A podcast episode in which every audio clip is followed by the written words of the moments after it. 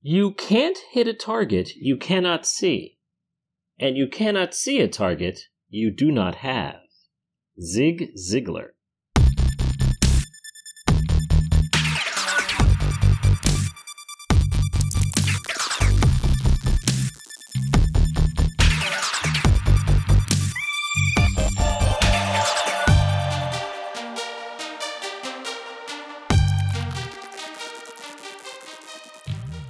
Hello, everybody. Welcome to another episode of Felonious Pundits.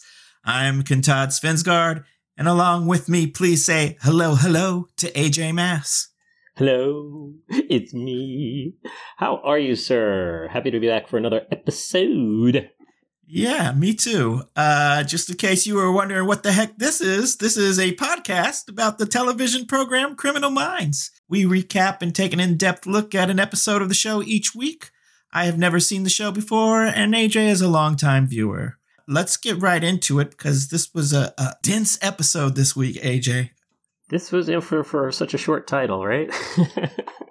So this week, folks, we're recapping season one, episode six of Criminal Minds, entitled LDSK. It originally aired on November 2nd, 2005. It was written by Andrew Wilder and directed by Ernest Dickerson. Before we start, AJ, I will say I'm familiar with the work of Mr. Ernest Dickerson, who uh, started his career as the longtime DP for several of Spike Lee's early joints. He made his directorial debut with the movie I loved at the time, Juice. I haven't seen uh, it in years, but that was his first movie. Yeah, Tupac, I uh, if I'm remembering correctly. Don't be a menace to South Central while drinking your juice in the hood. it's included in that parody movie. yes, yes. He also directed several shows that we've heard of, like The Wire, Once Upon a Time, Dexter, The Walking Dead. So this guy's been around for a while. no, I'm not familiar with any of those. None? No? No, no. Well. no never heard of her. Well, also uh, Criminal Minds. Ah, yes, this one I know. This one I know very well. Too well. I'm just bringing him up because I really thought his direction in this episode was particularly particularly notable, and uh, I really enjoyed this episode. Oh, so it had its moments. we, we'll discuss.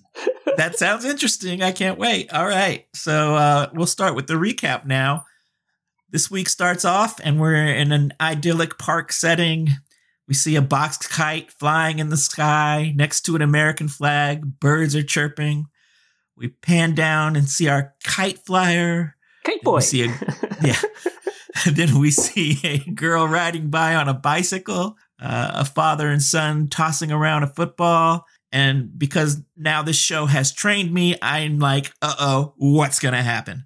Yeah, I think by this point you you get to the point where you realize they they know you're on to them, so they're going to say, "All right, you think you know which one's to target? Well, we'll give you multiple targets, and you try and figure it out. Guess which one's Right. going down."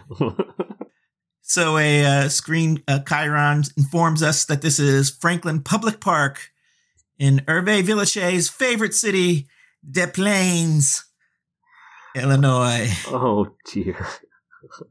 Can I have another fantasy, Mister Rourke? I don't like this one. All of a sudden, we see an extreme close up of a hand pulling on a trigger, and then we cut to a gunshot. The gun comes down, and we see it's Dr. Reed, who's working on his gun skills at a firing range with Hit Hotch Hitch with Will Smith as uh, no with I gotta Hotch. get you, Kevin James, to get a girlfriend. So uh, apparently, Dr. Reed has an upcoming firearms qualification, and he's barely passed his last one. So Hotch is helping him out, and he demonstrates for him some rootin' tootin' shooting. Reed shoots at the target again, but now we cut directly back to the park, and the father is playing with the son, and he's falling to the ground. And the son runs a bit. He gets his touchdown on, and he turns around to see his dad still laying there. Of course, he thinks his dad is fooling around, but eventually turns him over to see that indeed his father has been shot in the stomach area. Yeah, well, you know, this is part one. You, you, you talk about the direction and everything. I think this could have used another couple of takes because this kid is, first of all, I don't buy his reaction at all. You know, he scores a touchdown. He's like, yeah, yeah. but when he goes, when he goes to roll his father over, I don't know if you notice this, but he doesn't push him with any force. The father rolls over. Yeah. like this is the actor going, oh, oh, that's not enough push. I'm going to I'll just roll over for you, dude. Ooh, you know, I didn't notice that, but I'm gonna look at it again. Oh, it's it's That's- pretty bad. It, it, it's Yeah. it's pretty bad. This is an actor rolling over, not a kid pushing over his uh, having been shot father. Oh well. The kid does fall back in a panic, obviously, starts screaming. We see him, we cut and see him framed in the center of some crosshairs. And then the crosshairs move to seek out a different target. And we see him aiming at our kite flyer's Not belly. Kite boy, no. But again, we cut to Reed shooting at his target. And he looks like uh, he missed what he was supposed to be aiming for and hit the target in the groin area. And it, I feel like we did get a bit of humor from Hotch here, who says, uh, Did Elle teach you that? That cracked me up. no, that was good. I, I mean, it, it's humor. Hotch doesn't deliver it with humor. So I, think that's that's kind of thing. Yeah, it is a great joke, especially because we've been talking about how boy, you know, like just last week was like Elle's like the men that I capture, the evil men. Like we, we get it. Elle does Elle doesn't like men. We're on board with that. But yeah, Hotch just kind of matter matter of facts it there. It's, it's it's the bluntness that made me laugh even more than the line. But good line, yes. Reed doesn't find it very funny. He's he's really worried. He's he thinks they're going to take his gun away from him. And Hotch is like, "Hey, profilers aren't required to carry." And Reed says, "Yeah, but you carry too." At which point, Hotch reaches down to an ankle holster, draws out a weapon, and hits his target dead on with three quick shots. And then he tells Reed that when he joined the BAU, Gideon told him he didn't need a gun to kill someone. That's right. He used his uh, sharp rapier wit.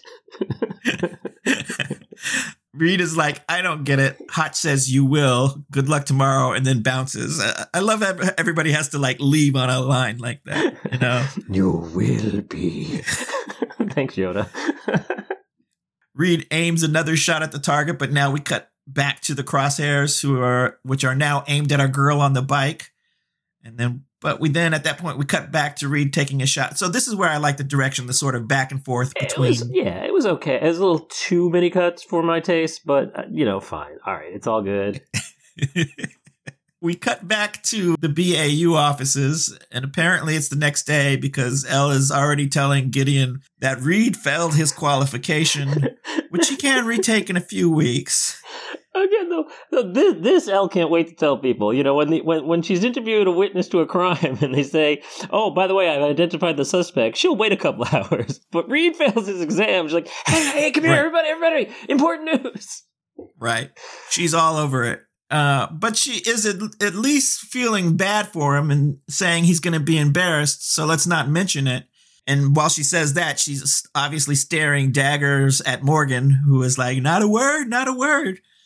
But then, as soon as Reed comes in, Morgan leaps up to go mess with him. He says, uh, Hey, we're all here for you. I'm serious. And if you ever need anything, and he puts a, a whistle on a necklace uh, on, uh, on him and says, Just blow on that. Are they trying to make me hate Morgan? Are they really trying to make me hate Morgan? you know, Morgan and Reed, the relationship is, I think, written in the script as big brother, little brother type vibe, but he's quite the bully at this point in Yeah. the campaign. But at least he's consistent. You knew he was going to do something. Right, right. So it's in Uh, character, but yeah, you know, it, it, yeah. hmm And that Reed, was a little harsh. and Reed just turns into like an eight year old. Like, Yeah. So uh, before that situation couldn't escalate any further, JJ walks in to announce the case of the week, and uh, she passes out her little info packets to the team. Uh, and she informs us that three victims were shot from a distance at Franklin Park, and this is the third such incident in Des Plaines in the last two weeks. Elle says a sniper, but no, they don't say that word. She's like, why? Well, public perception is that the FBI doesn't have too good of a record yeah. with snipers. The reason we don't use the word sniper is because we suck at snipers. so Elle asks, what do we call them? And Hotch says, our episode title. I was a little disappointed it wasn't Reed, but again, at least it got said this time around. LDSK. But, you know, maybe we give Reed half a point for then explaining to us what it is. yes. Yes. Reed says long distance serial killers. And Elle asks, How many of these guys have we caught using the profile? Gideon says, None. And then for some reason, we hear two gunshots before cutting to credits. Yeah, I, I, I don't really understand that either. Other than they're they're still echoing from the park. I I don't know. I feel like they were just exclamation points for Gideon saying none. Like it was like none, bam, bam. Eh, like maybe maybe it was the the drummer getting ready for the exciting up tempo theme song. criminal minds, criminal minds, criminal minds. It's criminal minds. So we come back. oh, you're gonna sing along with me before this, this 300 episodes is oh. over. oh, you think I haven't already? we'll talk about that later. Uh, come back, and our uh, team is in the briefing room, and Hotch is going over over all the case details as per use. Two weeks, three separate incidents, six, six victims. They were all shot in the abdomen, and the only fatality was the first victim who was shot and killed in a shopping center parking lot. Later on, nine days later on, two more victims were shot while playing basketball in a community center. And then our opening incident at Franklin Park was four days after that. All of the park victims are going to make it, but none of them saw anything. So they don't have any evidence. But uh, one of the victims does have a bullet lodged in his spine. Gideon asks for the prognosis on that, and JJ says, Well, there's a bit of arguing between doctors if they can remove the bullet without paralyzing the patient. So, without any witnesses or a solid piece of evidence at that point, right now their profile is all they'll have. Now, I will say, my the first thing that occurs to me at this point just because I'm I'm a math guy. I was a math minor in, in college. Numbers jump out at me. So we had one victim shot in the first incident. Then we had two victim shot in the second incident, and then three victim shot in the third incident. All I'm saying is, and we can track this. I'm expecting four victims to be shot if there's another incident because he's escalating, but he's escalating without going exponential. Right. He's doing a linear algorithm? No. He's a linear damage serial killer, LDSK. Oof, groan. Okay. Uh, wheels up. wheels up. We cut to Gideon's Gulfstream cruising along in the sky, and we get our quote for the week. It is from our old boy Nietzsche.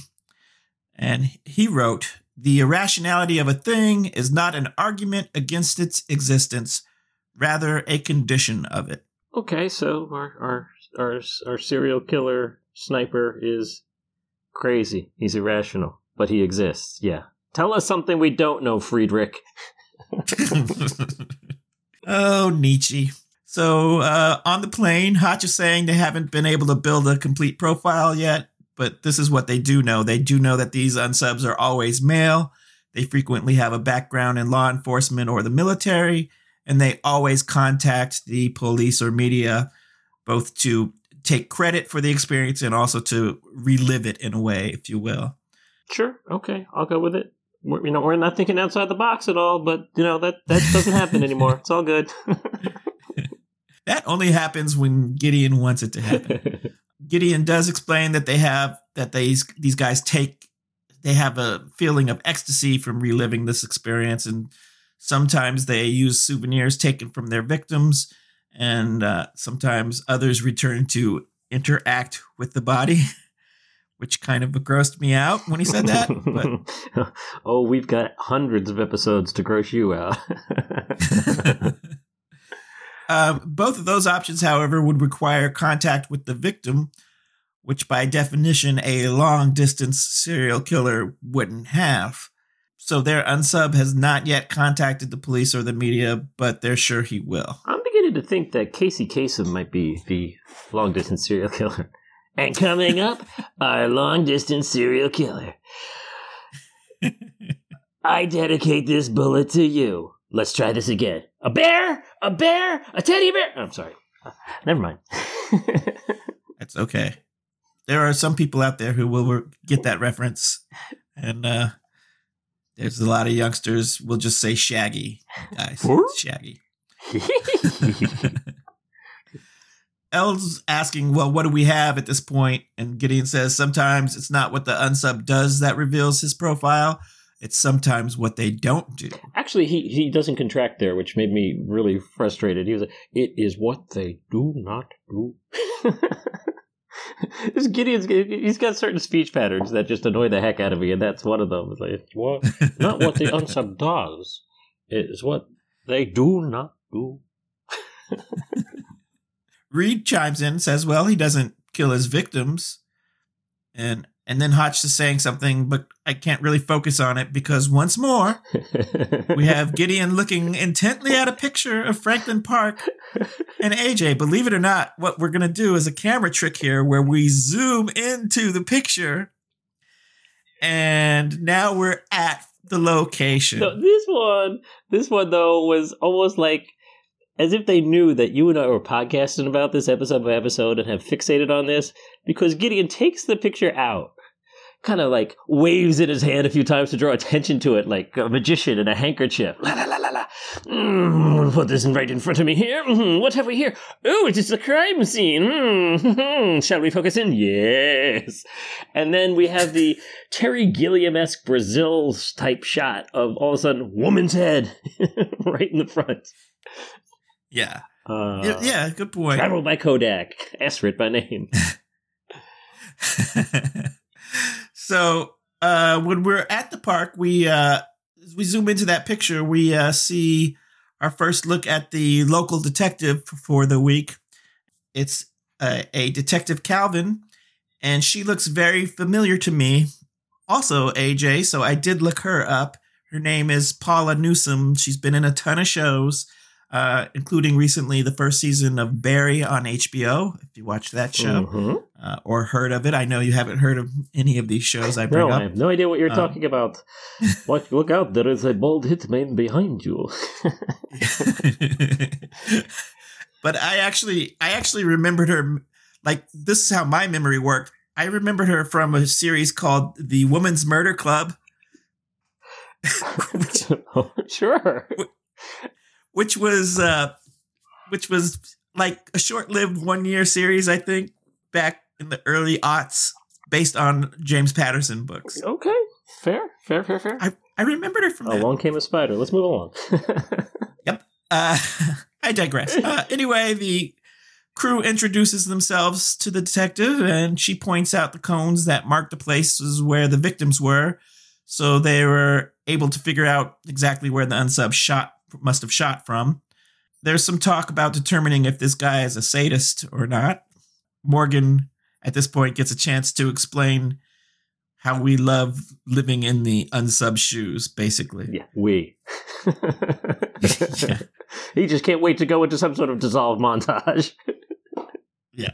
Oddly enough, it's not going to be Morgan who's uh, walking in his, in his shoes this week, which so which I kind of enjoyed. Like, let's take a small break from you, Mister Morgan, Yeah. especially after your meanness in the first scene. Time out. yeah, it's it's good. I will say I will say we're gonna we're gonna address this later, but I I found it a very difficult uh, this episode to figure out which police person was actually in charge and what their roles were in relation to each other. Uh, well, let's save it until we meet our second guy in charge. But like, Yes. it, I don't get it. I agreed with you uh, a hundred percent, and also who's in charge at the hospital, which we'll get to because I, I that there was some people there. But anyway, uh, we we're cutting ahead a bit here. Let's uh, get back to. Actually, we cut to a ho- we cut right to the hospital. Oh, good good segue on my part. Like I almost knew that that scene was coming up next. Uh, we cut to a hospital, and the team enters, and a couple of doctors are in a conference room arguing what to do about the guy that still has the bullet in him. And uh, one doctor is the chief of surgery, and then the other doctor, the trauma surgeon, I'm is a jerk before he even says a word. AJ, I'm just calling him Cocky Doc. cocky doc. In my I like notes, that. he is just cocky doc. Just from that hairstyle, I'm like, I do not like this guy. Yeah, Cocky Doc Duvalier. He's like got a Um, Jheri curl. it just does not work for yeah. me. His name is uh Dr. Landman and uh Gideon goes to shake his hand during the intro and he actually refuses to shake because his hands, you understand? Ugh. hmm Uh, hmm but I'm actually going to take a brief moment to do a deeper dive into this Oh actor dear. because AJ he too looked familiar to me. Yeah. Did you did you look him up? I- Do you know who he is? I did not look him up. His name is Marcus Giamatti. You recognize that last name? Oh, sure. Giamatti. Why, that would be the former baseball commissioner. that is Abe right. He Giamatti. is he is the older son of Bart Giamatti and the older brother of Paul Giamatti. Isn't that interesting? It is very interesting. I mean, uh, imagine that one man having two sons. You don't see that every day. uh yeah, he's he's been in a ton of stuff before too. Um he was in another CBS show, show which I don't ever recall watching, Judging Amy. He had a starring role Uh, in that. you know, but- I'll, I'll I'll not cast any dispersion on, on that show because I don't want to be accused of judging. Anyway, Dr. Landman asks Gideon, uh, as psychological profilers, what are they really looking for? And Gideon says, We're looking for how the victims were shot, which could reveal the shooter's signature behavior. And the uh, head of surgery uh, goes over some more details of the case and again mentions the bullet lodged in the spine and that removing it could risk paralyzation. And uh, Cocky Doc says that's in your opinion. He thinks with the right surgeon, there is no risk. But the chief of surgery says, well, there's always a risk.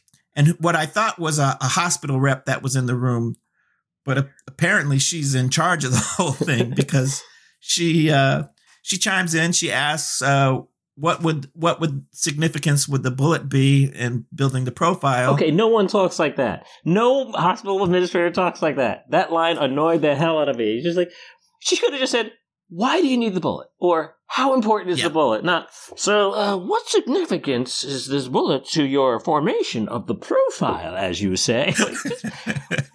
Are you sure you need it? It's very important. Cool. You know, that's all she needed to say. You, I agree with you there. So uh, Gideon says even if they can't get a ballistics match, they can get the type of rifle, and that could be significant. The administrator asks Dr. Landman if he believes he can do the surgery, and he says, I know I can. Oh, I hate that guy.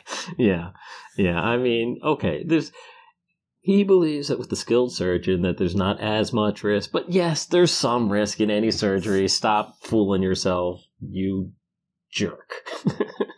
Yeah. We cut back to Franklin Park, and Detective Calvin, Morgan, and Hotch and Reed are still in the parking lot, and Hotch is pointing out a handicap spot, which is oddly uh, very far away from the entrance of the building. yeah, yeah Uh, suspicious. and that particular spot does have a line of sight to where all three victims were and the flagpole as well.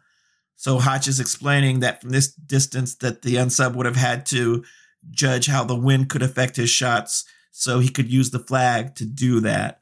He thinks that the shooter came there before the shooting, decided that this was his spot, made sure no one would stay there or park there by painting the handicap sign in the spot. And he was probably shooting from inside his car. Morgan says that means he probably tried wanted to get away very quickly, that he didn't stick around to watch his victim suffer. And Reed concludes, so he would not be a sadist. hmm Detective Calvin asks what he would be, and Hotch says a very smart, very resourceful, very paranoid sociopath. Hey, you know we. We've got a profile on this guy, and it doesn't matter because we know these profiles are 0% effective in the past. So, really, throw out whatever you want, guys. It's all good. so we're back in a, a conference room at the hospital, and uh, Elle, JJ, and Gideon are discussing the case. And Elle notes that the time on all the shootings were between 2:55 and 3:15. And she asks why this was. And Gideon points out that the time is a particular time. It's the time that there is a police shift change. Um, so there's going to be less police out on the streets because you have the cops that are getting ready, finishing up their reports and stuff, getting ready to go, and then you have the cops that are just coming in, getting ready to come on shift. The, they overlap, and therefore uh, there's less cops out on the streets. Which, you know, rightly they point out is counterintuitive because you would think with the shifts overlapping there'd be more cops, but the the fact is that you know. Oh well, we're getting ready to go home. We're packing up. We're unloading our stuff at the desk. There's actually fewer cops on the street. I, I did like this explanation of it because it is very counterintuitive. However, what then follows up is that Elle asks how many people outside of law enforcement would be aware of this thing. And I'm just thinking, going, well, anyone who's ever watched a TV show, especially right here on CBS, where you just explained it to it all. right. Agreed, uh, the over explain of the week. Elle realizes, of course, that Gideon already knew all this and already figured this all out. So she was sort of catching up to him. Yeah, and she's new to the team. It's, it's, I think it's a good way of. It, it does show a good interaction between them because Gideon doesn't tell her; he has her ask the questions and reveals it to her. So I, I actually do like Gideon and Elle's interaction. I think he does a good job of teaching everybody on the team. I, I, he's really good at his job. I agree. Uh, Cocky Doc walks in What a douche! and What as smugly as you can hands Gideon a little baggie that has the bullet No, he it. doesn't hand it to him. Well, that's true. He Handing it to him would be like, he just it. drops it on the table like mic drop on the table. On the There's your table. damn bullet. and he starts to just turns around and starts to walk out and gideon is like yo yo wait h- how is the patient mr middleton and uh cocky doc turns around and says the patient will make a full recovery like i said he would neener neener neener and gives, a uh, little, gives a little hot hot wink to Al. yeah uh as i yeah i said as he turns to walk out he also turns Elle's, stomach uh, Nice. with his little sexy wink that he tries to give her Boy, And, are uh, you barking up the wrong tree. Yeah. E- even uh, even JJ gives a little bemused glance before uh, going into her next little speech, which uh, basically actually Gideon asks her to call Hotch and let him know they're going to get the the bullet to Garcia. Plus, he wants uh, him to be filled in on the changing shifts theory. yeah, and this this this is uh, you know we're still early in the series and everything, but it, it's it's just a weird thing because how long does this case take versus getting the bullet to Garcia is going to take some time, and running the lab is going to take some time, and it never seems to correlate to the amount of time that we see on screen. Like always, things happen a lot faster because we needed to for television. So I don't know why they just can't say we'll just analyze it in the crime lab here, or you know, Garcia shouldn't enter into this. You know, computer files, sure, but not an actual bullet. Yeah, uh, is ballistics even her thing? Did we establish that? Look, there's nothing Garcia can't do. All right, Garcia is. Listen, she knows she can get it done. oh no, she's Landman. Oh no. Speaking of Garcia, we uh, go back to the police station and, and Morgan's phone rings and he says hello. And we cut to an extreme close up of a woman's mouth, uh, heavy red lipstick. And she's saying in her sexy voice, Isn't this spooky? Morgan's like, What? She says, Right now you were thinking about me, and out of the blue your phone rings, and it's me. How's that for a spiritual connection? So obviously the camera pulls out and it's Garcia, which we already knew, and and Morgan's like, "Uh, do I know you?" And Garcia's like, "Why do you hurt me?" oh, the banter's awesome here. The the two of them are awesome. I mean, you know, uh, w- were you expecting Girl Six? That's another Lee joint. Yo. Yo. Anyway, Morgan asks if she's uh, nailed down a geographic profile on the guy. Garcia says she'll give him the good news first, which isn't that good, but it's better than the bad news.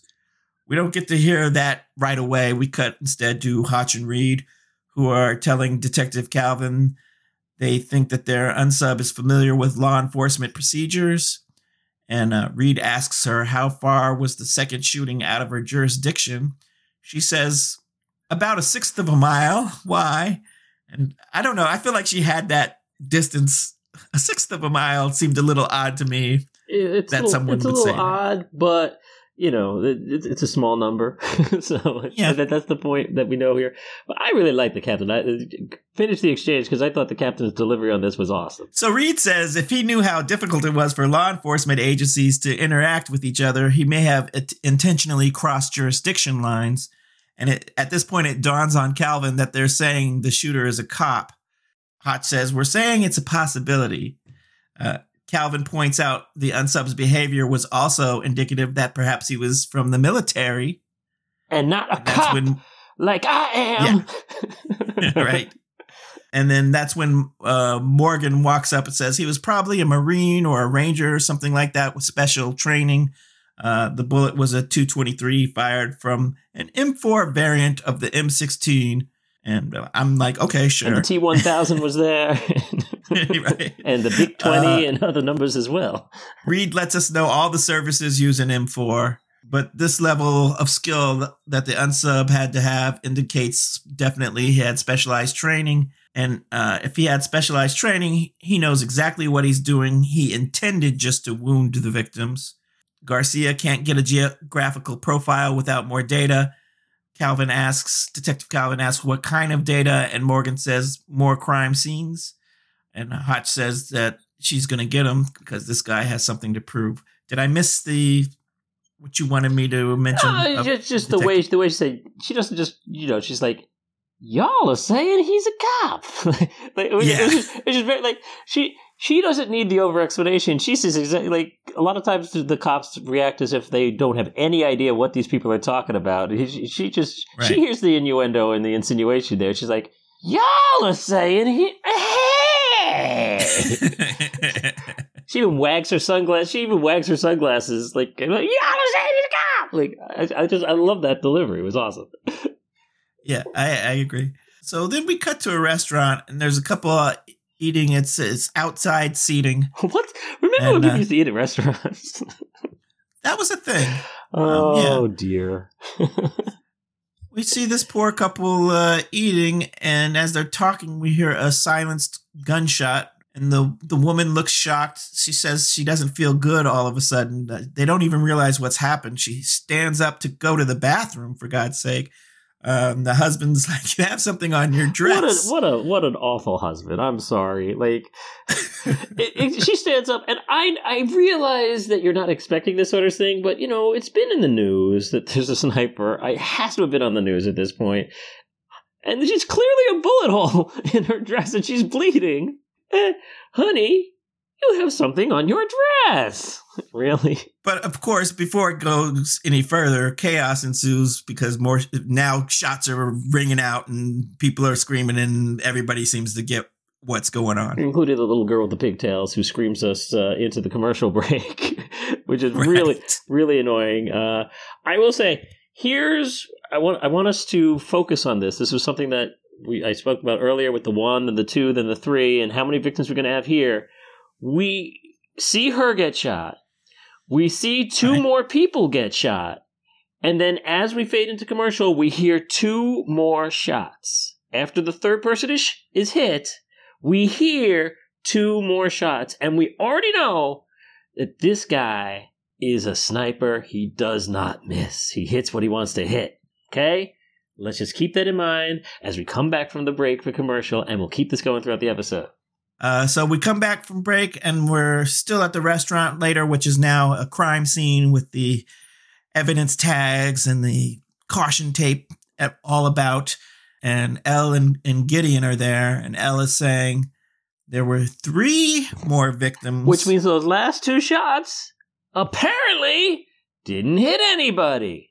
Okay, just putting a pin in it. We'll get back to it. there were three more victims, and they all had non fatal wounds. Uh, and it's only been 48 hours since the last shooting, so this guy's amping up the timetable. Gideon is saying that all the attention that this is going to get makes him want to do this again and again, and things are going to get worse. It's time for the profile. So we cut to our typical police station scene uh, as JJ is announcing that this initial profile is not ready to be given to the media. In fact, releasing this profile prematurely can get people killed. Now, I figure since they are showing us this, AJ, that profile is going to get released prematurely. you, I don't recall them showing us uh, uh, something similar to that uh, you know, in retrospect, this entire episode has the worst foreshadowing of all, and you have picked up on one of the more uh, subtle, uh, but not so subtle uh, cases of it. Yeah, yeah. I mean, JJ never delivers the profile, but the fact that she's able to make that statement is like, wait, why is JJ? Ta- oh, okay. Uh, yeah, indeed, indeed. And now, you know, normally it's been Gideon who's who's done the do si do with the with the video trickery, but oh, let's give it to Hosh this week, shall we? Yeah, Hotch is going to take it. And so he goes into the description. We're looking for a 30 to 40 year old male veteran. He's driving a car large enough to shoot from, but not so large that it was noticeable. Uh, probably like a customized sedan, which would hide the shooter and the sound of the shot. Uh, our unsub suffers from both narcissistic and paranoid personality disorders. He works out obsessively, and he is never without a weapon. He's self centered and cannot empathize with others. We've never heard that word before. Uh, he's uh, also incapable of admitting fault. He blames his shortcomings on those around him. He has no friends, and his career history has been marked by frequent job changes. And then there's the bombshell announcement that this guy has an intimate knowledge of law enforcement. One of the other cops. so you're saying he's one of us. Hotch says, We're saying he once was or now is a police officer. Uh, we see a, one officer crack some kind of joke about if he's driving a white van or not. We see, we meet the sergeant, Sergeant uh, Weigert, who says, uh, Hey, enough with the jokes. And then he uh, ushers the team into his office to talk. And uh, you're right, because Hotch is there, Sergeant Weigert is there. But also, what about Detective Yeah. Calvin, who's really it seemed that she was in charge of the investigation, but she's not really in charge. Maybe Weiger's in charge, but it just it's just the whole pecking order there just doesn't seem to make sense there. Like we don't we don't need both of them. We really don't. well? But I do like we have like one cop that we kind of like and sort of side with, and and one cop who's kind of the aggressive type A personality cop. you know? Sure, and and I get the fact. I mean, I've seen enough cop shows. I know that you know this is this is a desk sergeant, and there's this, this is one who works there and assigns the detectives, and she's probably the lead detective on the case. You know, I get that. It's just it's just out of whack with the usual authority uh, balance that we see on this show. Uh, That that's all. It's a little bit, you know. Agreed. Yeah. What we don't know, however, with all the empathy and all that in the profiles, we don't know if the unsub likes chocolate. 'Cause That's definitely the most important question we've learned that you need in these interrogations, right? If you don't ask that, you're not going to solve the case. I do as well. Anyway, uh, Hotch is telling the sergeant that they would like to reenact the uh, the shooting in the park to try to understand the unsub's mo. How does he get there? How does he Yeah. leave? Screw all the cops that are collecting evidence at the cafe crime scene. Yeah, no, that, that, that wasn't interesting for us. We want to do the park. yeah. Mm-hmm. But anyway, the sergeant says, "Okay, let's do it." Later, Gideon is working, and Reid comes up to him, and, and Gideon asks him how he's holding up. Reid says, "Look at me! Without a gun on my belt, I look like a teacher's assistant." And AJ, I kind of think even with a gun on his belt, he looks like a teacher's assistant. But okay, yeah, yeah. Actually, he doesn't look like a teacher's assistant. He looks like a student in the class being taught by the teacher's assistant. ever perceptive Gideon says that he's not worried about how he looks. Uh, so Reid then goes and asks him about what he told Hotch, the whole thing about how he didn't need a gun to kill someone. And uh, Gideon gets to speechify that the only truly effective weapon is that we have is our ability to do the one thing that they can't empathize. Jesus. Uh, uh, once again, we emphasize the empathize. Gideon doesn't particularly care if Reid carries a gun or not. The deadliest weapon they have is a thorough and accurate profile. And Reid is like, well, that's easy for you to say. And, and Gideon seems a little ticked off at this as he says, uh, hey, the footpath killer had a shotgun to my head. I'm here. He's not. He stalks off. and may I just say, what a brilliant display of empathy Gideon shows here. By not understanding what Reid's going through and storming off after yelling at him. I mean, bravo! You use your weapons very well. Jeez, Louise. And scene. Uh, we go next back to Franklin Park, where Oh, various oh, officers. We don't go to Franklin Park. Park. We dissolve from Reid's head into an orange cone, and so Reid's head turns into a cone head, making him a dunce. I mean, come on, that's not fair. You know, I didn't pick up on that, but that is they don't they don't treat my boy right sometimes. no. so the various officers and agents and everybody's there role playing the uh, different people that were in the park that day. And Hotch is on a walkie talkie telling everyone what to do, where to go, et cetera, et cetera. Uh, meanwhile, Gideon, Detective Calvin, and Sergeant Weigert, Weigert are observing the uh, reenactment on monitors from a command truck, and they determine that uh, our our our victim, who I believe was the football father, whose name is Jerry Middleton, uh, he couldn't have seen the vehicle from where he was because trees blocked his view.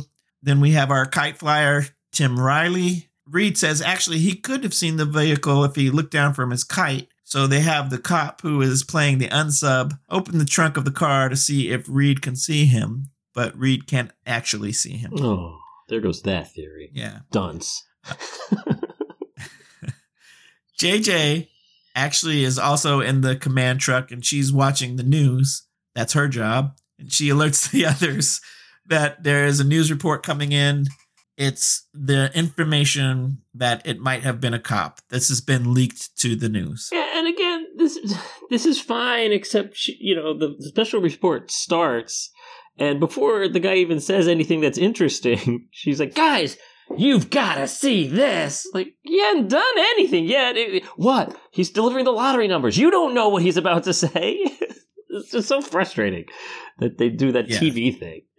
JJ asks Wagert who could have leaked. I'm going to pronounce it differently every time, just When- so you when- know. Yeah, yo, Wagert, Wagert, Wagert, Wagert, Wagert.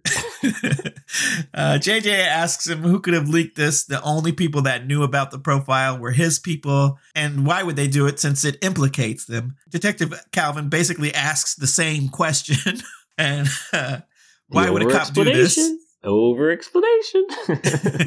Gideon says, "Well, what does he get out of it?" And JJ is the one who says, "Oh, contact, contact with the media."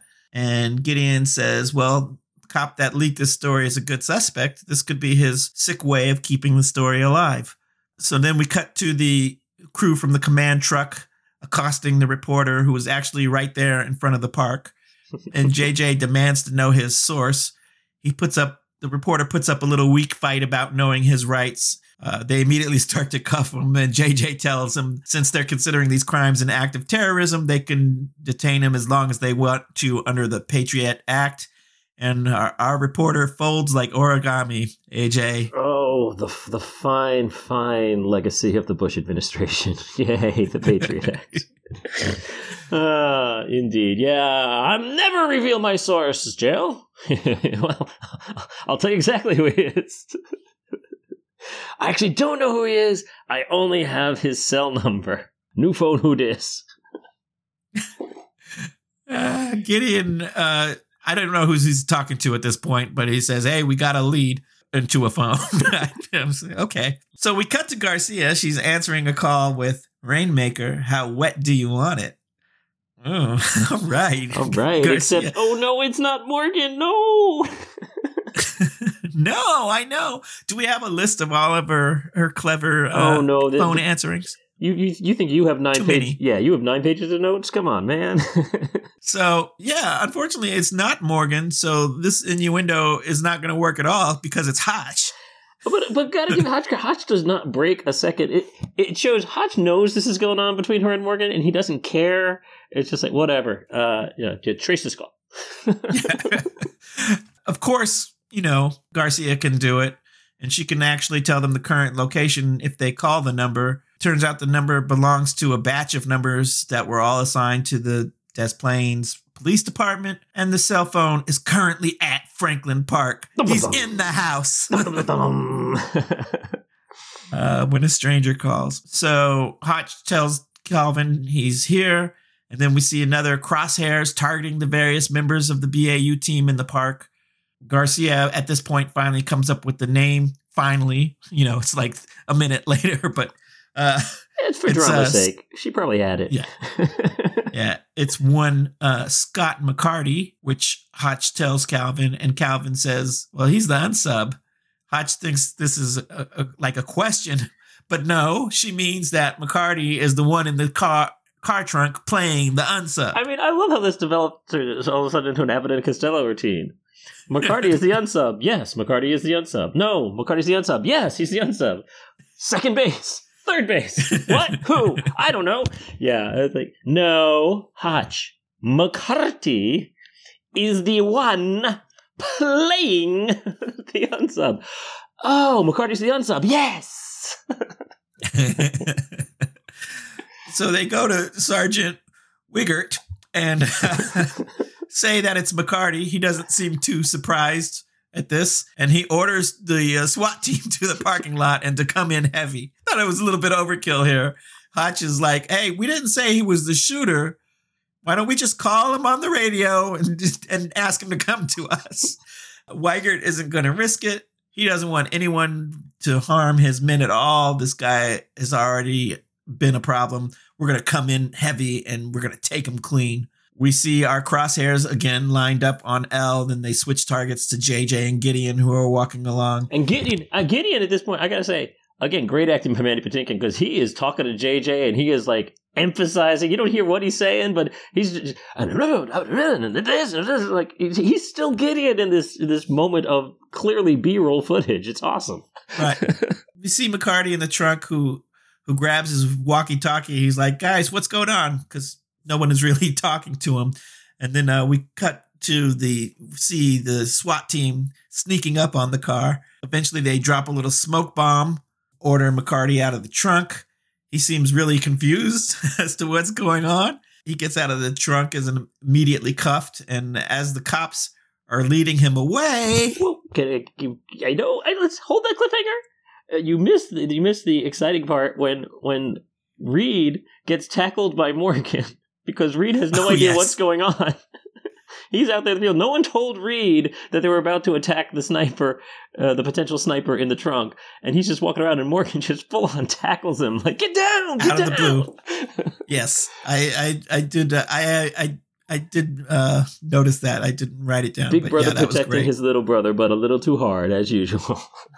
All right, now they take him out the trunk, and he's being led away in the cuffs, and clearly he's going to have some splaining to do, but he ain't never going to splain. No, because shot rings out AJ and hits McCarty right in the head. Oof. We see a weapon being pulled into another trunk nearby as chaos engulfs the park people are shouting get down etc etc and i we cut away and our next scene is later and i'm like they didn't even seem to really look for the car the other shooter. Did you feel like that or? You know i i, I agree that the, you know, there's probably not a lot of cars in the area. You could probably do a retrace right then and there. And if you suddenly hear a car peel out you know that that's probably the guy. Uh, right? yeah well you know they got to use their empathy to solve this case not not investigation so anyway, we do cut to later on at the police HQ, and JJ is there asking Calvin why why McCarty was playing the unsub, and uh, Calvin says, "Well, it was punishment from w- Weigert for uh, for him cracking jokes at the profile because he was the one that was cracking the little made the little in a white van remark." Uh, so that his punishment would be getting stuck all day in the trunk playing the unsub. Well, he's not going to be going home in a white van. He's going to be going home in a black limo. That'll teach him. JJ asks how the unsub could know about the reenactment in that case, and but Morgan is like, "Come on, cops talk. He would definitely hear about this." They figure out that the unsub has escalated from shooting random civilians to executing a police officer. He didn't pick McCarty at random, and he didn't take the gut shot.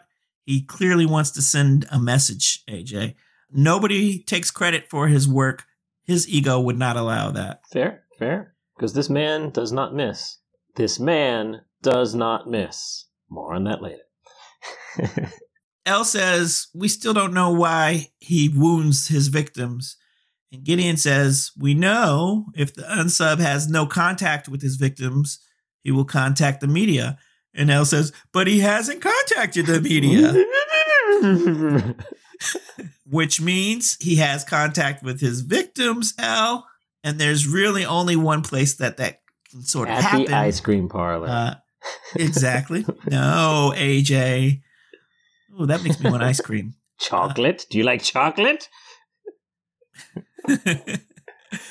Morgan was uh, on the phone, and at this point, he gets off the phone. And he was talking to Garcia, and she's nailed down the geographic profile. The crime scene, scenes are centered on two separate locations, and Hotch says the hospitals. In other words, yeah, thanks, Garcia. We don't need you. We already had that figured out, but yeah. Thank you. Mm-hmm. Mm-hmm. Bye-bye. Bye-bye. The hospitals it is. Well, hey, we know a hospital. oh yeah, we do. And uh, as we're driving to that hospital, Gideon, who is with uh, Detective Calvin, tells her that this is clearly now a case of hero homicide. Reid is there in the back seat, and he goes into detail about a similar case where apparently a guy was sh- killing people, uh, was what was poisoning, and then trying to save them. Trying so to to save them and and uh, you should, oh, I I never heard of this guy. And uh, I mean, if he was trying to save these people, how come how come so many people died? Yeah, twenty five people. Uh, because he was bad at it. I love it. That was just a great, great little comedy moment. Absolutely, he wasn't very good at it. Well, all right, fair. so yeah, basically the point: hero homicide is someone who wounds people that they so they can be seen as a hero. when yeah, probably in the in the uh, Munchausen by proxy family of mental disorders. There you go. Uh, Calvin says, "So what's the profile for someone like this?" And uh, Gideon says, "Arrogant, conceited, feels superior to everyone around them." Likes to throw things around in baggies. Yeah, yeah. Detective Calvin is all well. You've just described every surgeon I've ever met, which somehow just now reminds Gideon that we've talked to just such a surgeon, uh, Doctor Landman. Mm, Cocky dog. Uh, we're then back at the hospital. The team is in a conference room, and uh, Morgan receives a fax from Garcia, which is updating them on Landman. Turns out Cocky Doc was uh, Army. He was a surgeon with Special Forces. Gideon asks if uh, Landman was under any sort of special strain or anything going on with him lately. The hospital lady says, Well, he was just passed over for chief of surgery. And Gideon's like, Let's get a warrant for his house. Gideon goes to confront Cocky Doc, and uh, Cocky Doc says he's very busy and he suggests Gideon make an appointment. And, oh, what a jerk. yeah. Uh, is Mr. Giamatti, if his job was to make you believe this guy was a jerk, he succeeded uh, quite Indeed. well. Although he, although the next exchange is one of my favorite of the episode because he's got a very good point with his next exchange. when Gideon basically uh, all but says he's a suspect, like "Where were you and what were you doing?" He's like, "Oh, I'm a suspect. That's disconcerting. I heard what happened to your last suspect." right. Definitely. good line. Still a jerk, but a good line. That, that was a good line. Gideon tells him about the hero homicide theory, and, and Landman says, "So I would I be less of a suspect if I actually let my patients die?" And Gideon says, "Absolutely." Uh, no, this this is part of the staging of this whole scene. I just I didn't understand. You know, you're saying there's some interesting choices in the direction here, but this is the part I didn't get at all. Is that outside of the window of the room that the this interrogation is going on?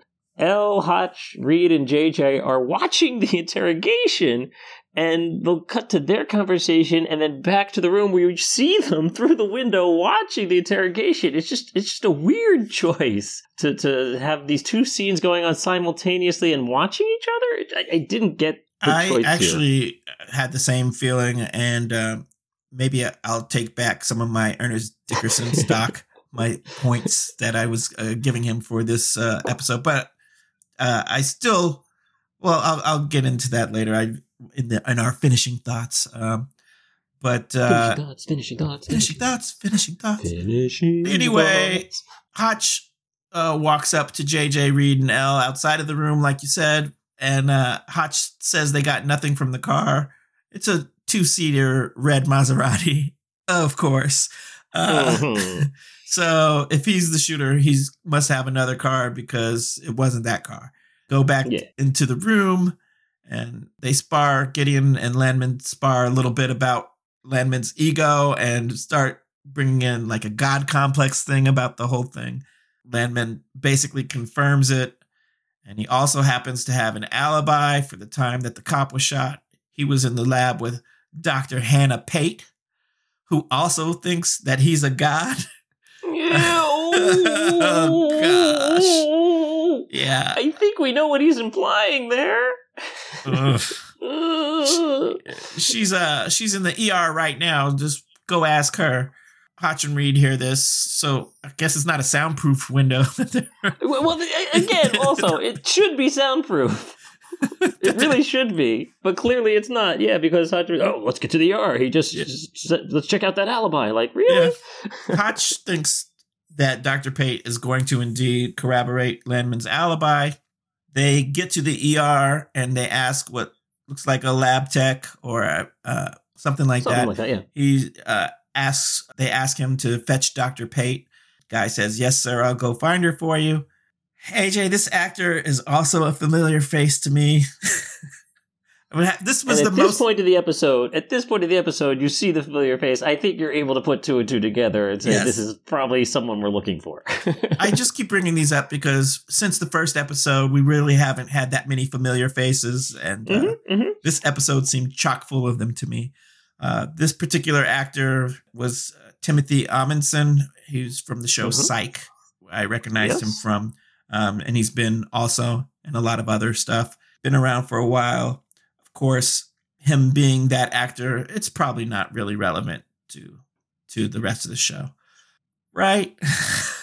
Oh yeah, all good. Anyway, all good. Hacha is trying to explain to Reid that Landman gets a type of respect and he doesn't really fit into their hero homicide profile. They finally figure that it could be one of the ER personnel who also happen to work the same 24 hour shift that the police work. They would also have contact with victims, with the victims in the ER. Hotch uh, starts to make a call, but another nurse tells him he can't use his cell phone in the hospital. Uh, he walks over. Yeah, I mean, yeah, I'm just like this. This is like how much of of of uh, a nosy neighbor attitude, or just like what kind of a ER room jerk? He he. The phone goes beep. You can't use your cell phone in here, sir. Yeah. It's like it was like on a dime. She hears the one little. It's not like he was talking and like, oh no no, you can't use your cell phone here. Like he just basically opened the flip phone. You can't use your cell phone in here, sir. Yeah. She was all It over was him. ins- it was insane. However, this is why I love Hotch because in that split second, instead of getting angry, he then goes, "Oh, this is the type of woman who's going to notice everything in this ER. I'm going to ask her if she knows who the unsub is." exactly. It's fantastic FBI work by. I'm- That's why he's I'm the man. agreeing with you, AJ. He's definitely the man. He walks over to the nurse, points out that he's FBI, and guess what? We think one of your staff members is the sniper. The man they're looking for works the second shift. He's going to have been a recent transfer from Arlington, which I'm assuming is another hospital. Uh, Mhm. The nurse says they haven't had any new hires for two months. Uh, we cut back to Gideon coming out of the, his uh, interview with Cocky Doc, and uh, he tells JJ and Elle that this guy's a jerk, basically, but he's not our jerk. yeah, exactly. I mean, Cut- he is our jerk. Right. he's our been jerk. our jerk. But he's not He's our just not. jerk. He's not our killer. Yeah, exactly. Then cut to a massive group of cops that are walking down the hospital corridor, and they pass our uh, our guy Tim Omundson from before. Uh, he's nervously eyeing the large police presence. He looks down another hallway, sees more cops, so he uh, hightails it to his uh, locker, and he pulls out the biggest bag from this locker. and he starts to change, and we notice he has a uh, Army Rangers tattoo on his arm.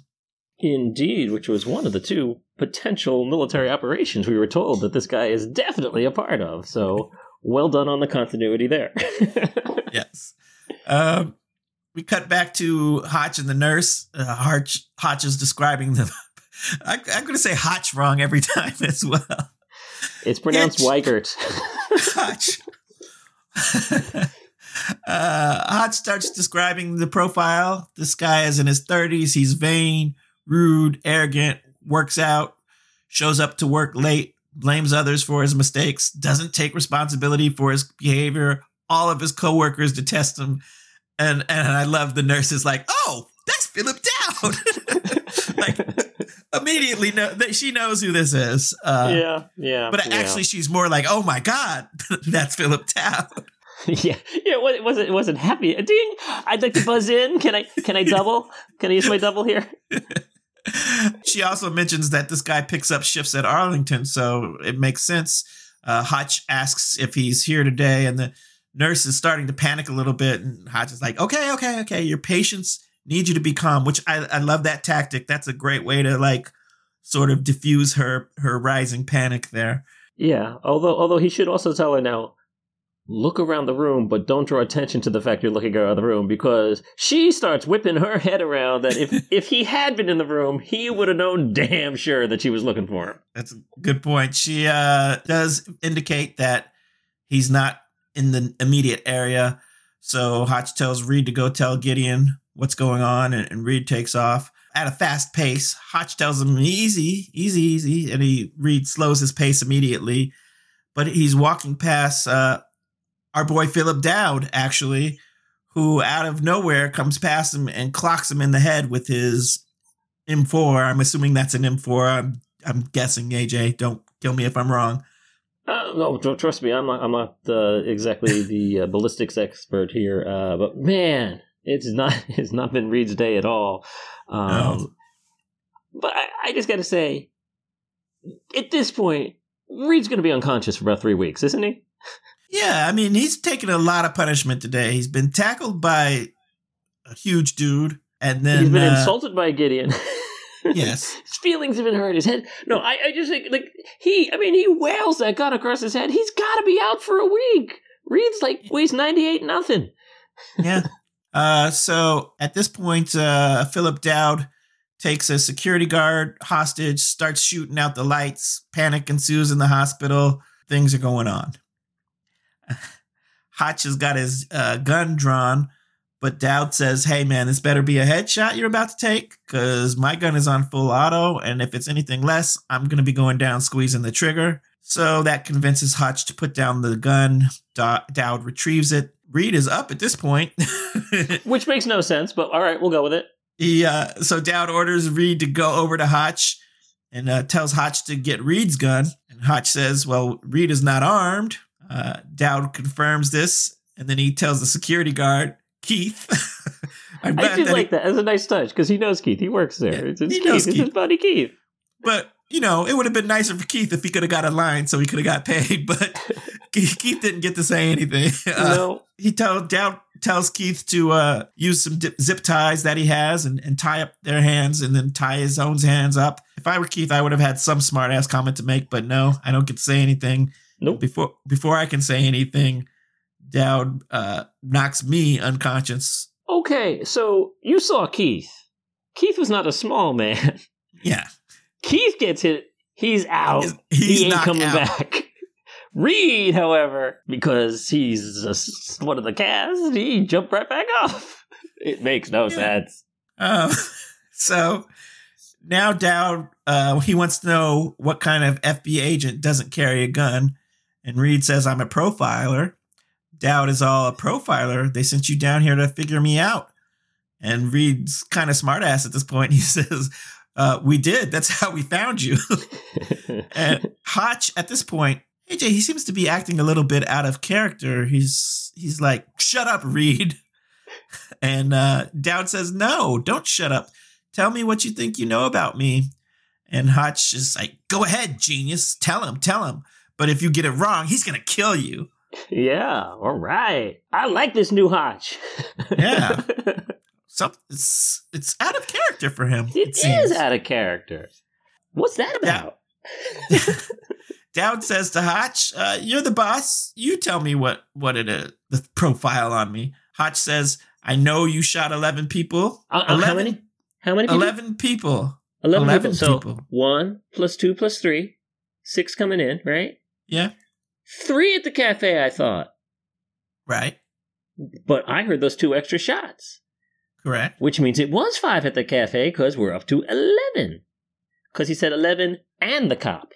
And the cop. Yeah, It must have been five, not three. Am I right? I think He you're shoot right. any I- the in between there. yeah. Maybe he shot. Maybe I- I- he shot two of them twice. No, because Hotch just told us he shot 11 people. yes. Yeah, you're right. There's no. There's no. You're right. There's no. and if he's wrong, this guy's going to shoot him, right? that is right. And this guy's an expert. All right, well, hold that thought. Okay. Uh, so now Dowd is like, uh, yeah, what else do you know, uh, Smarty Pants? We cut to another area of the hospital where Sergeant Wagert's uh, SWAT team is getting geared up. And uh, we see Morgan telling Gideon what they know about Dowd. He's joined the army at age 18. He went to Ranger School. He did six years in there, but then he got a dishonorable discharge for conduct unbecoming. I have Uh, a question for you here, Quinta. yeah. Morgan is holding an FBI file on this guy. Where did it come from? Where did he get an FBI file on this guy who they only just recently discovered who it is? They haven't left the hospital. Yeah. They didn't have it when Morgan, when uh, Hotch and Reed went into the ER. Now he's got an FBI file on this guy. Again, I'm fine if, if Garcia calls him up or faxes him or you know what's up. He has an FBI file dossier on this unsub. They had it messengered over from the local FBI office. No, it doesn't make any sense. It makes no sense. None. None. Information's fine, but he would not have an FBI file already opened on this guy. And I know it's an FBI file because later later in the episode you'll see a shot of it close up. and it's yes. Yeah. Uh well maybe he was told to create a file. no, it doesn't make any sense. Make no I sense. can't I can't justify it. I was trying. Please, we know he needs to be tasered to do any work, and then he's going to get half of it down. oh boy. So we find out that uh, after getting kicked out of the uh, Rangers, he worked at uh, the Arlington Police Department for nine months. But then he got like let go from that job because he lied about getting his discharge. He then went into nursing after that, and he's been bouncing from hospital to hospital ever since. Now we cut back to Hotch, who is telling Dowd all the things that he wants to hear. He's saying, I know you're the smartest guy in every room you've ever been in. I know people try to sabotage you. I know you're not a bad person. You help save your victims after after the the crime. The first guy wasn't even your fault. If the EMTs had been in there on time, he would have lived. Dowd is like, yeah, it took the EMTs 13 minutes to arrive. 13 minutes.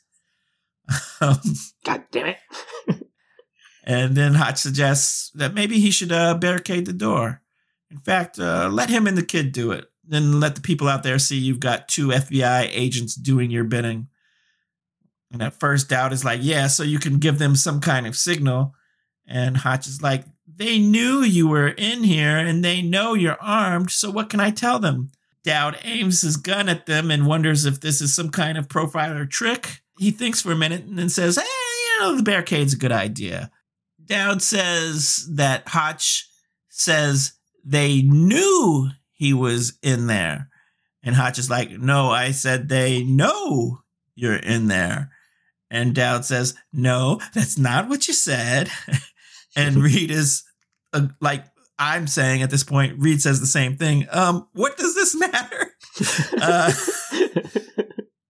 Dowd says, It matters because your man here wants to help me and he doesn't even know it. He says, uh, Go ahead, boss man, you tell him.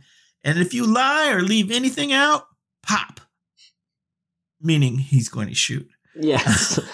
Not that he's going to get him a soda because this is the Midwest. I got you. right. Uh, Reid looks at Hotch, and Hotch says they knew he was in there. They knew he was armed, and they knew he was he was going to fight until the last round. And then they sent me in here with some unarmed kid who can't shoot his way out of a paper bag. And Rita's looking at him like, "Yo." Um, I thought you liked is- me. I thought you liked me. Dowd is is going along with this whole thing. He's digging it. He says, "Yeah, they set you up." And Hotch says, "Yeah, and they're probably laughing about it out there right now." Dowd says, "And that's why you want to help me." Hotch, he's playing it good here. He says, "I I wouldn't say I want to help you, but when they come in here to get revenge for the cop that you killed, uh, you're gonna go down fighting, and in the crossfire, a lot of us are gonna die." They sent me in here, so I figure why make it easy for them? And Dowd looks intrigued at this notion. yes, join the dark side. Uh, we cut back to the SWAT corridor, and Gideon is trying to get Wagert to give his men some time to fix the situation before storming in there. And uh, Sergeant Weigert isn't having it. Uh, Dowd shot 10 people, he says, Mm. and killed a cop. Ten people, you say? Well, is it nine? Is it ten? Or is it eleven? Hmm, you think they'd know how many victims there were? Yeah, that's interesting. I mean, it have- doesn't take much to. This is a script. This isn't real life where people can make mistakes. This is a script. Yeah. Uh, somebody, maybe maybe Ernest Dickerson could have caught this. I'm just saying. Mm, mm, mm, mm. Uh, Mm, mm, Uh. Gideon says uh, basically that uh, Wagert is uh, playing into what the unsub wants. You're becoming the villain in his hero fantasy, and Weigert wants to know how his unnamed these his unarmed men are going to be able to stop this guy. And Gideon says they're not unarmed. They have his profile. They understand him. weak, weak argument, Gideon. Yeah. Weigert uh, thinks it over and he gives Gideon's men a generous three whole minutes Ooh, wow, thanks. to thanks, stop down. guy. Ooh, three whole minutes. Yeah, well, my guys still have to tie their shoes. oof, oof. After that three minutes, his guys are going in. So we cut back to Hotch, who's uh, telling him, Hey, did you know why they took away a Boy Genius's gun here? Because he failed his qualification. And twice a year, I have to listen to him whine about requalifying. And so I tutor him, and then he fails again. Dowd is like commiserating with him at this point. He's like, You think you got it rough? These people here have done nothing but undermine me since I got here. Hotch says, uh, Why don't you put him next to the barricade? That way, when they blast in here, uh, they can take care of, of both of our problems. Because, you know, that sort of thing can ruin a cop's career. And Dowd is like, Oh, yeah, you are one sick dude. I like it. Hotch says, Well, how do you think I found you? Oh, And, uh, damn, he did it. He yeah. did it. Dowd looks quite appreciative at this. Next, we're at, back with the SWAT team in the hall, and three minutes is already up. Apparently. Quick three minutes. Um, Weigert reads, readies the team for his uh, assault, and the, the BAU team is just kind of standing there looking chagrined. Yeah, Elle is just shaking her head very angrily. Men. Uh, back in the room, uh, we see that uh, Hotch is going to ask Dowd for a favor. He figures that his chances for making out out alive are slim to none. So why don't you let me kick around the kid for a little bit? Basically, yeah, I just want to kick the snot out of him. No big deal. yeah, he's been a thorn in my side for three lousy years. And uh, Dowd is like, "Hey, go ahead, knock yourself out." We do cut away for a moment to the SWAT team running up the stairs. I didn't realize they were downstairs this whole time, but Eh, maybe they weren't. You know, maybe they were actually on the fifth floor. Or maybe this was the fourth floor. Or maybe the third floor. Numbers don't matter. And we cut back to Hotch, who is indeed kicking the snot out of Reid, uh, asking him how smart he is now. Uh, he says, front sight, kick, trigger press, kick, follow through, kick. He says, no, was that hard? Kick. A Dalmatian could do it. Kick. What? I, yeah. Okay. I, I, I don't know. I, Dalmatian? well, you see, what you don't understand is that even Hotch understands that uh, Dalmatian uh, refers to 101 Dalmatians, and that is a binary code, you see, for he killed 11 people, not 10, you dumbasses.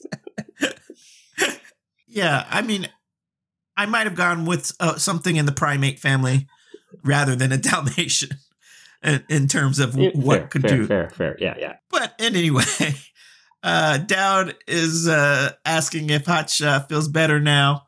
Oh, I did forget to mention that Reid was grabbing at Hotch's leg.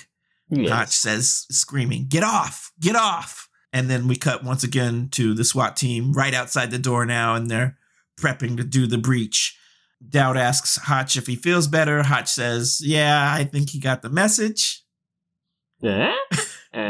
Uh, I think he got the message. You got the message, right, Reid? But Dowd unfortunately. Hotch has knocked him unconscious.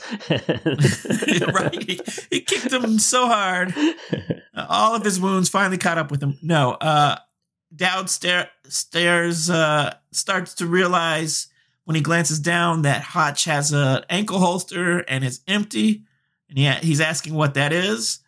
And then we got to cut back to SWAT starting their countdown. We go in five, four, and then uh, cut back. Dowd is realized something is afoot, and he starts to aim his weapon at Hotch. And Reid turns around on the ground and shoots a perfect shot, hitting uh, hitting uh, Dowd right in the center of his forehead. Goodbye, Dowd. Reid is our hero. Reid saves the day. And now we get more ridiculousness as the SWAT team go, go, go now! And from inside Hotch, Federal agents! Hold your fire! And they do! They stop immediately! I mean, come Yes. on! Now, I, I know they knew that there were agents in there, but I still think they w- would have. I, I had the same thought on that scene too. That could have been anybody in there yelling "federal agent." You don't know what's but you going could on. you could have solved this so quickly is if Gideon had been standing there. That's Hotch. Uh, You know, Right. I recognize his voice. It's not the unsub going. uh, but in any case, uh, Hotch opens the door, or they open the door, and uh, Hotch says everything's all clear in here.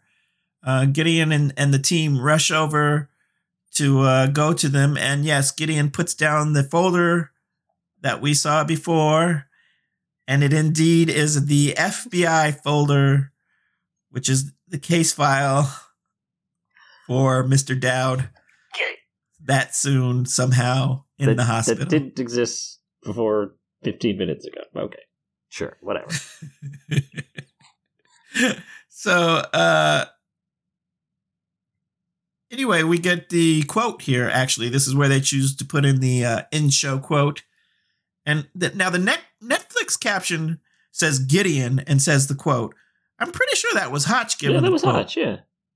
yeah so bad netflix they, they were they were just assuming that it was gideon Well, he's done a Um, lot of them, in fairness. yeah no fair but at least know for sure before right. you label. Absolutely.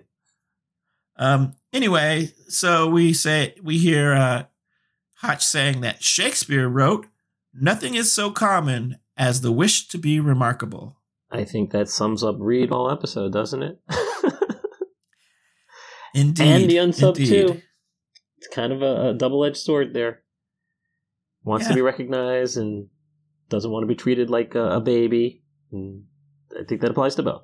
So we cut to the next scene, and it's sort of the aftermath scene, and I don't really understand it because they, they were in a hospital, and now all of a sudden they're outside. I guess maybe they're in the ambulance bay. I guess yeah, they, I they had to clear the make that room. leap. Yeah, the SWAT team was taking care of evidence, and the Because yeah. But why is the body there? They're rolling the body past on a gurney at the It's- it's a- you know, it's a very fair point here that uh, they should have just lowered it down to the morgue. They really shouldn't have to take it to a hospital. outside. yeah, Yeah. yeah. I, uh, Fair, fair. but anyway, yeah, fine. mhm, fair. Uh, Well, they have to take it to So- Arlington Hospital. conflict okay. of interest. I don't know what it is, but there's a conflict of interest. Okay, you know what? I'm going to buy that. That actually makes more sense to me than what they gave us. But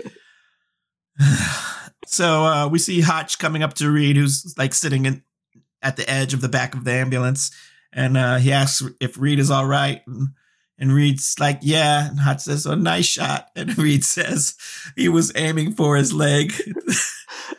this was great. I loved it. And and I, do you think he was joking? I think he was joking. Oh. I think he was joking. Even if he wasn't joking, I mean, he has to have been joking. But the smile on, on Matthew Gray Gubler's face as he's delivering this line, this must have been like take six or something. Like he knows this is a funny ass line, and he can't wait to deliver it, and it's still delightful. Yes, it is. But I don't think Hotch can tell if this was like a joke or not, or or finding it delightful because he goes right away into, uh, you know, I wouldn't have kept kicking you, but I was afraid that you didn't get my plans, basically. Uh, and Reid says, I got the plan as soon as you made sure the hostages were out of the line of fire. Hotch says, Well, I hope I didn't hurt you too badly. And Reid says, Well, he was a 12 year old prodigy in public Las Vegas high school. You kick like a nine year old girl. And AJ, my 2021 self, is saying, Just say a nine year old. You don't have to say a nine year old girl. This is true. This is very true. But uh, you know, different different times. yeah. And, but no, I agree with you. I agree with you. There, this, this, this is very true. Uh, uh, one of those shows I don't watch, The Walking Dead, had an episode last night where, where the, you know, he, he accused him of uh, screaming like a girl, and the only reason I, I, I wasn't as offended by it is because it was so high pitched. Right. It only could have been made by a young girl. So I, but you're right. We we do need to. We have enough misandry on this show with Hal. We we, we need to Yes. tone down on the misogyny. Absolutely. Anyway, he offers uh, Hotch back his gun, and Hotch is like, "No, keep it. As far as I'm concerned, you've passed your qualification, and I'm not certain that it works like that." Well, he can sign off on anything. He can say he tested them separately. I'm sure field field uh, sign off. Sure. Look, he nailed that shot Okay. yes, under pressure. he did. Full. Uh, I just feel like there's there's got to be some paperwork. Maybe they just don't. Oh, you, you you didn't see he had he had the paperwork already filled out. Morgan was holding it. Magical documents just appear whenever they need them.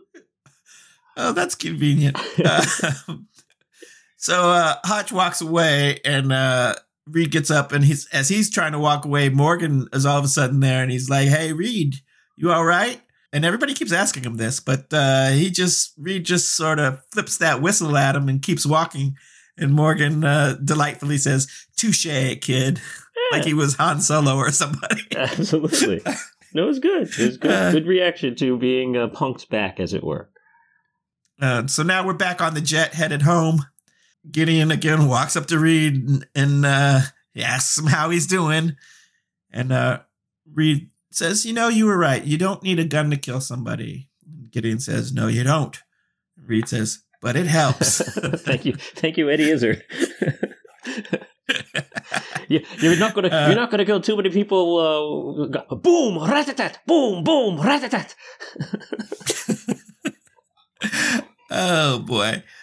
Reid says, uh, you know, he does he knows he should feel bad about what happened. Um, he killed a man, he should feel something, but he doesn't.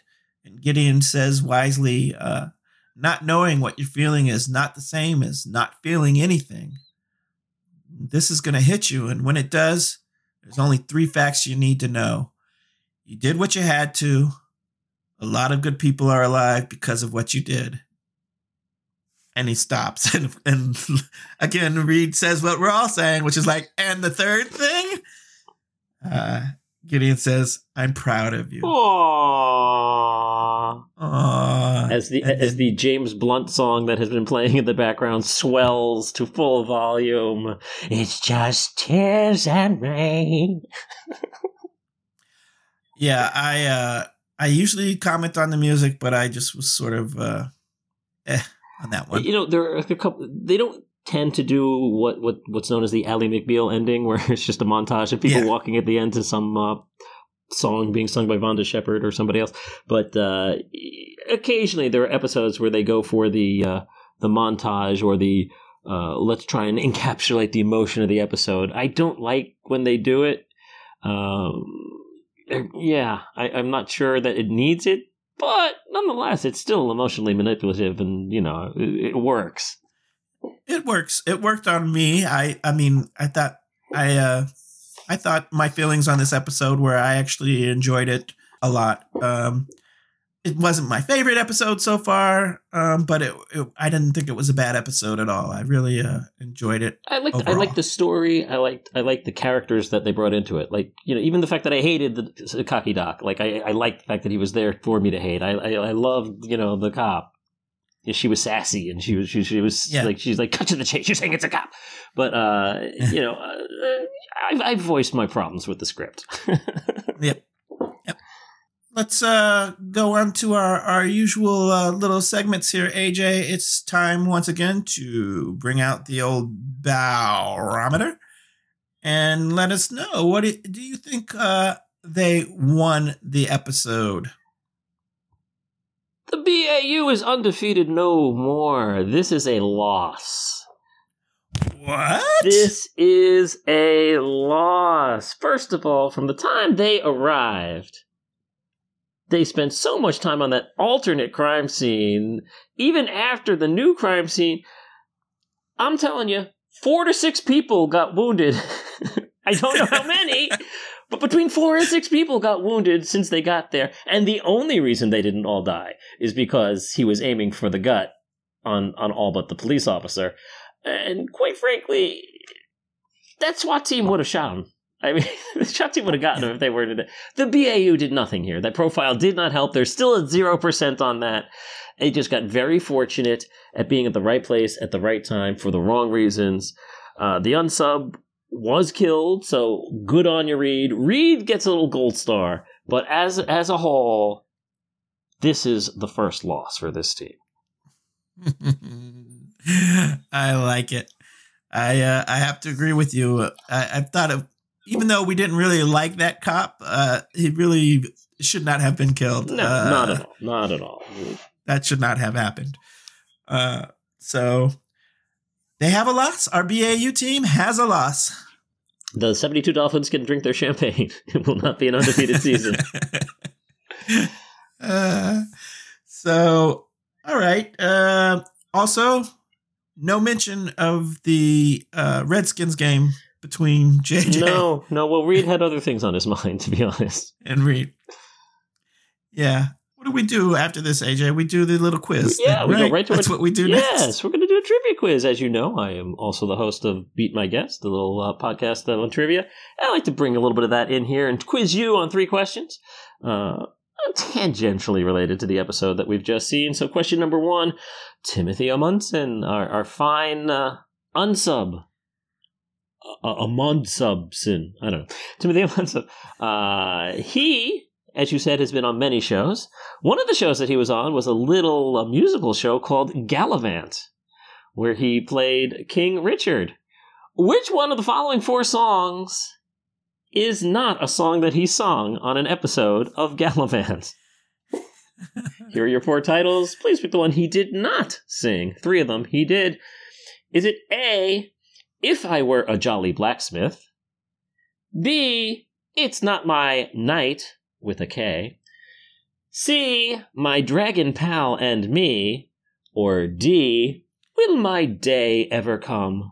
AJ, I vaguely remember Galavant, and I think I watched the first episode, but I have no memory of of it at all. It did seem like a show I was gonna like, but I remember that I didn't watch beyond the first episode. I'm so with you. Me as well. There you go. So, of those songs, I really have no good clue leading me in any particular direction. I'm gonna say he didn't sing the one uh, that was about the night with the K. Night with the K is the correct That answer. was choice two. Well Yeah. done. He was a jolly blacksmith. He has a dragon pal. Very well done. One for one. Let's keep this momentum going here with question number two. Uh, the end of the episode uh, included a James Blunt song, which was strangely not even released as a single. That song, uh, it's not, you know, certainly not "You're Beautiful" or uh, any of his other hits.